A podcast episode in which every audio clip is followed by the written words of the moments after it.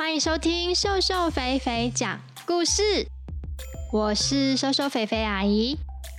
小朋友，上次我们说到，镇元大仙准备要把唐三藏丢到油锅里，后来又会发生什么事呢？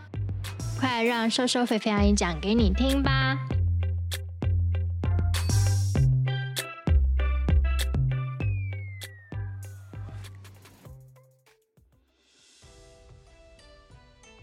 正当两个道士把唐三藏推到油锅边的时候，孙悟空的声音出现了：“你们快住手！”大家看看四周，真正的孙悟空出现了。唐三藏很高兴：“你回来了。”孙悟空说：“我不可能丢下你们不管的，镇元大仙，我会把你的人参果树救活。”拜托，放了我师傅！猪八戒说：“他说谎，他根本不知道要怎么救人参果树。”孙悟空说：“我当然知道，我只是需要一点帮忙。”镇元大仙说：“好，我再相信你一次。如果你可以在今天把树救活，我就放过你们。”孙悟空跟唐三藏说：“师傅，我去去就来。”说完，他冲出道观，跳上一朵云，飞走了。猪八戒说：“完了完了，孙悟空这次真的逃走了。”孙悟空飞到普陀山，跟观世音菩萨说：“观音菩萨，求求您帮帮我。”有一个叫做镇元大仙的道士，要把师傅给烧了呢。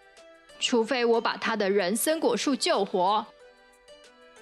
观音菩萨问：“那树怎么了？”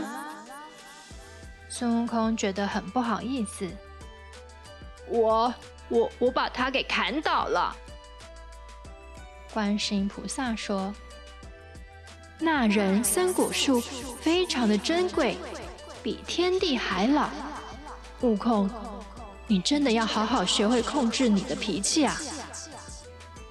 说完，观世音菩萨拿出一个白色的瓶子，这个瓶子叫做净瓶，里面的水叫做甘露，甘露可以把人参果树救活。我跟你一起去救树吧。说完。孙悟空和观世音菩萨登上一朵云，飞回了镇元大仙的道观。到了镇元大仙的院子，观世音菩萨让孙悟空和猪八戒以及沙悟净把人参果树给扶起来。观音菩萨升到了空中，把甘露水倒在人参果树上，甘露水闪闪发光，顺着树枝滚动。那树的颜色又变回来了，还长出新的树叶和果子呢。镇元大仙非常的高兴，谢谢你们把树给救活，我要和你们分享人参果。大家回到屋内，两个道士端来两盘人参果，大家开开心心的吃着人参果。只有唐三藏还是非常的犹豫。观世音菩萨说：“吃这个真的没有关系，这真的不是婴儿。”唐三藏咬了一口，再看看果子，嗯，现在这果子看起来不像婴儿了。猪八戒说：“嗯，慢慢吃，还真好吃啊。”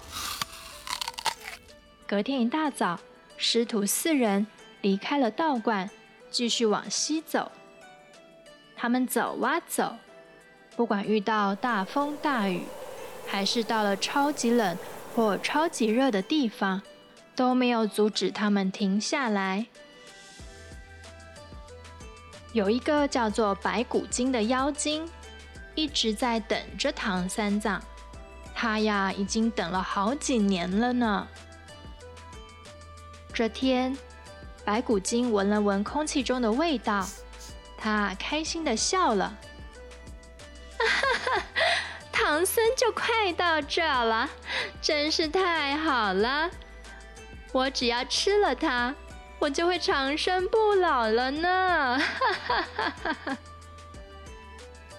他停了停，再闻一闻空气。嗯，不过好像有几个很厉害的徒弟跟在他的身边呢。看来我需要好好的准备准备。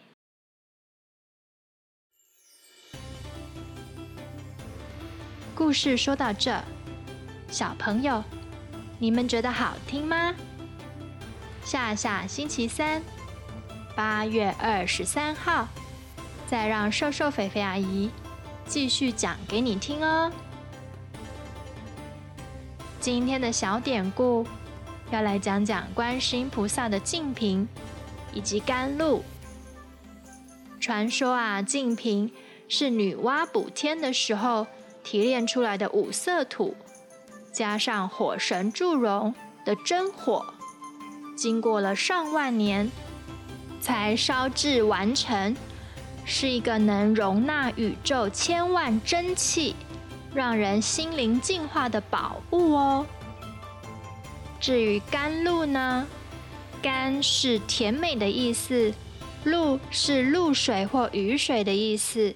观世音菩萨净瓶里的甘露呢，传说可以消除人们心中的无名怒火，让有灵性的植物起死回生。还可以播撒幸福，让幸福降临哦！